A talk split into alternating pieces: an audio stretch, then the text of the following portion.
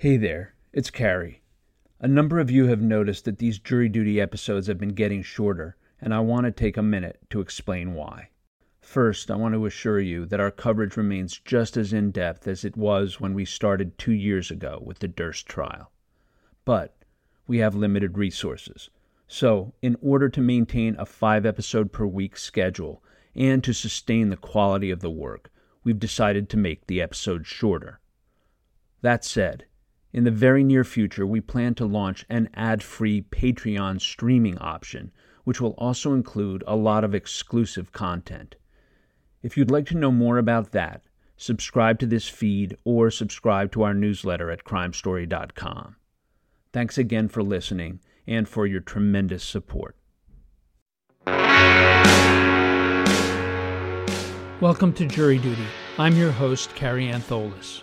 This season of Jury Duty explores the trial of Kyle Rittenhouse, who was charged with the reckless homicide of Joseph Rosenbaum, the intentional homicide of Anthony Huber, and the attempted intentional homicide of Gaige Grosskreutz. As Rittenhouse was the undisputed shooter of all three men, his legal team argued that the shootings were in self defense. In our last episode, we looked at the beginning of prosecutor Thomas Binger's direct examination of Corey Washington, a social media influencer who live streamed video from the chaotic streets of Kenosha on the night of August 25th and was within earshot of the shootings of Rosenbaum, Huber, and Grosskreutz. In this episode, we continue our look at Binger's direct examination of Washington. That's all coming up right after the break.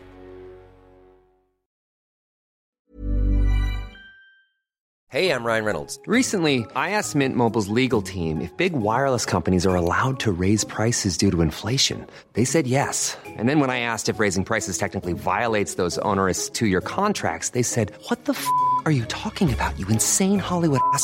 F- So to recap, we're cutting the price of Mint Unlimited from $30 a month to just $15 a month. Give it a try at mintmobile.com slash switch. $45 upfront for three months plus taxes and fees. Promo for new customers for limited time. Unlimited more than 40 gigabytes per month. Slows. Full terms at mintmobile.com.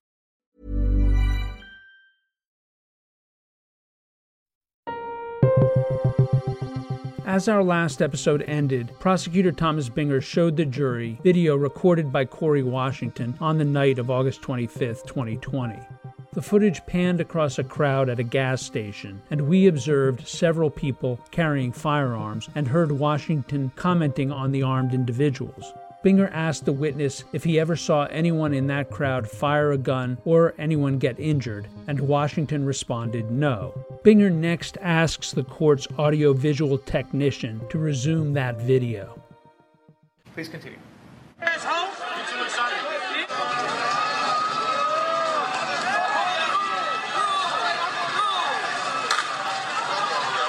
they, they're not about to just let you just.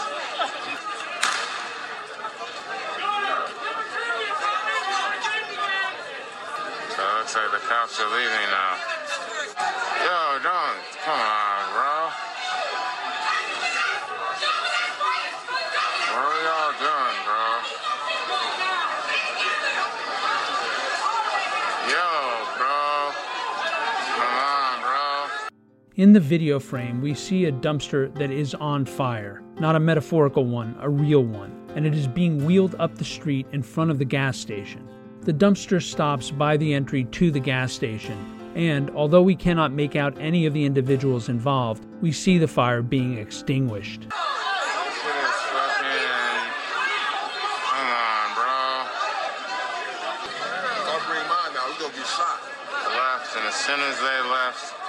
Things just got heated. I'm not about to stand in a line of fire at all. There's definitely people throwing rocks. Be careful. Careful, because they're throwing rocks. And it says,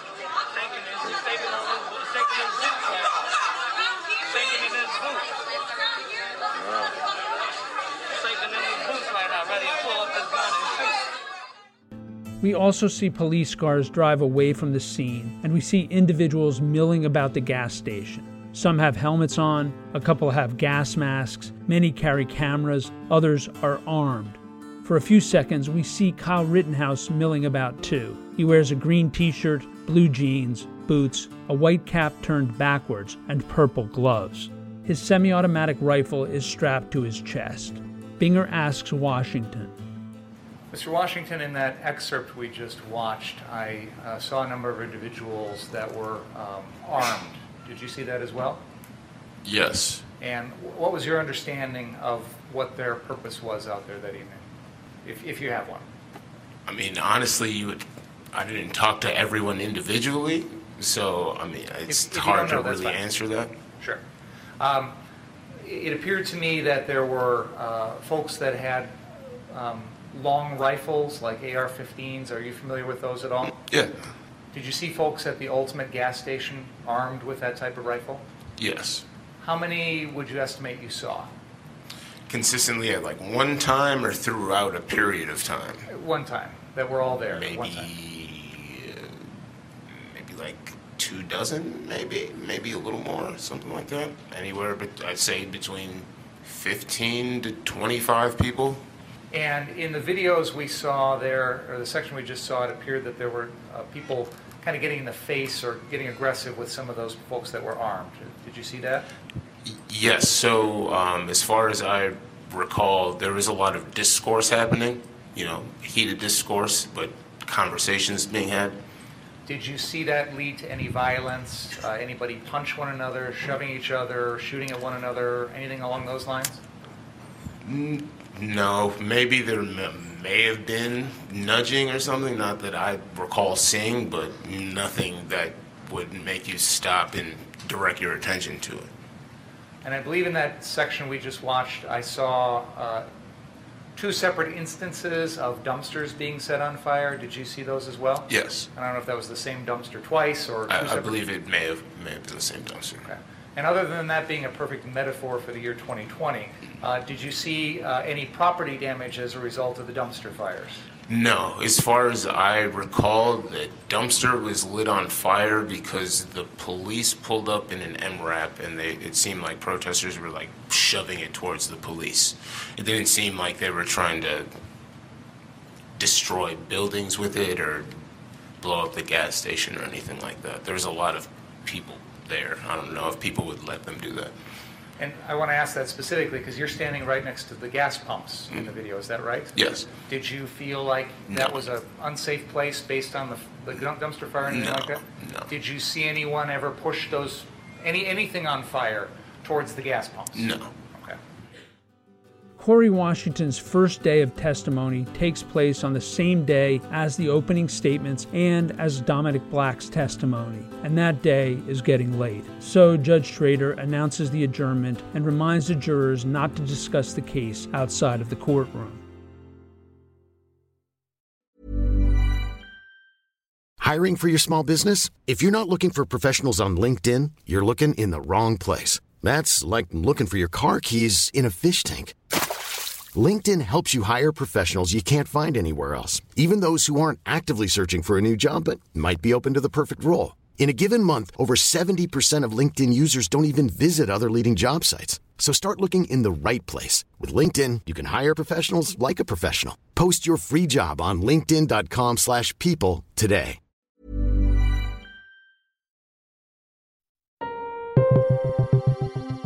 When Judge Schroeder calls the court into session at 9 the following morning, Prosecutor Binger resumes his direct examination of Corey Washington and soon thereafter begins to play the video of Washington's live stream, picking up where they left off the previous day. The video aimlessly pans the crowd assembled at the gas station at the corner of 60th Street and Sheridan Road. Besides pausing the image on two occasions to point out Anthony Huber and Gaige Grosskreutz, the prosecutor allows the footage to play without any commentary or questions. After about six minutes of footage, Binger pauses to ask Washington about fires in the area. The video resumes, and after about a minute, pauses again to allow Binger to point out an individual with a firearm named Ryan Balch. After a few more minutes, Binger points out Kyle Rittenhouse running through the frame carrying a fire extinguisher. Until this point, Binger's process of allowing Washington's video to play with sporadic stops and starts appears to be aimless and without narrative strategy. But when Washington, in the video, moves to follow Rittenhouse, Binger pauses the video to ask why. So what was it that drew your attention to him at this point in the video? There wasn't much happening at the time. It was fairly calm. You know, you see most of the people are kind of just standing around and stuff like that um, by this point. So to see someone running, you know, I, I suppose it could have been anyone that ran by me. I would have been intrigued by it, but remembering kind of, you know, in my head. And he had a fire extinguisher as well, so maybe there's a fire or something happening. Maybe he's going to extinguish a fire or something like that. So Is it fair to say that uh, when we continue the video here, it will show you uh, going in the same direction as the defendant? yes, At any point when you were observing the defendant, when he ran past you and, and whatnot, did you see anyone else with him? no, He was, by, he was alone. not that I recall. Okay. And um, so, in heading in the direction, it wasn't really to follow the defendant. It was to see what was happening in that direction. Okay. And just for the, uh, so we can orient everything ge- geographically, could you use your laser pointer and point out the ultimate gas station, please? And we've established that's at the southeast corner of 60th and Sheridan, and that's where you were during the portions of the video we've been watching this morning. Yes, yeah, probably about. like, And then right when you here, so- followed the defendant, what direction did you go from there? Uh, headed s- uh, southbound. So, So this you way. went directly south on Sheridan. Correct. Okay, thank you. Please continue.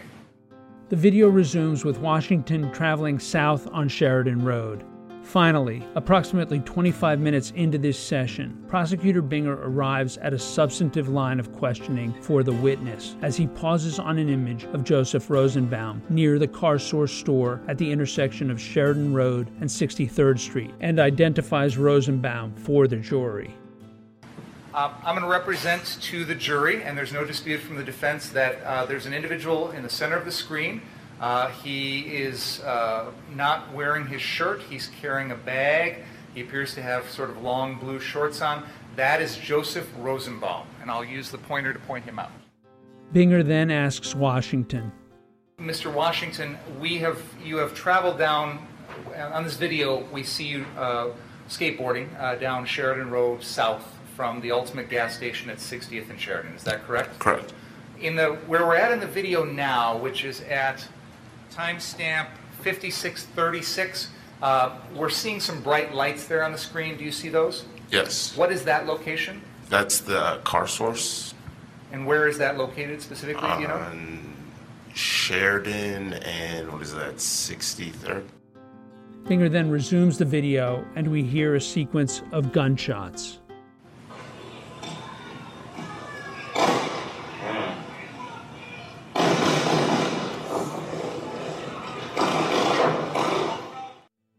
Binger then pauses the video again and clarifies that the first gunshot we heard was fired by someone named Joshua Ziminski. The next four bangs were the shots fired by Kyle Rittenhouse at Joseph Rosenbaum, and the final three shots were fired by an unknown gunman.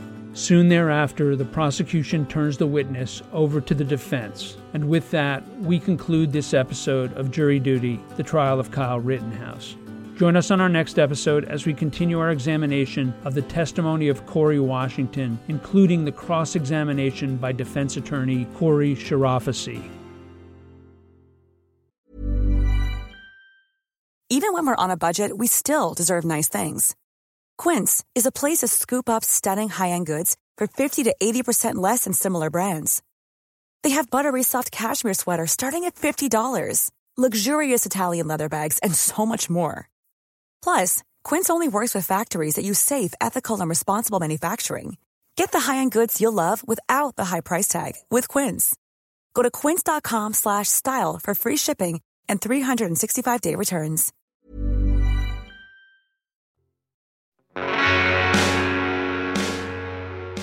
You can find more information about this trial at crimestory.com.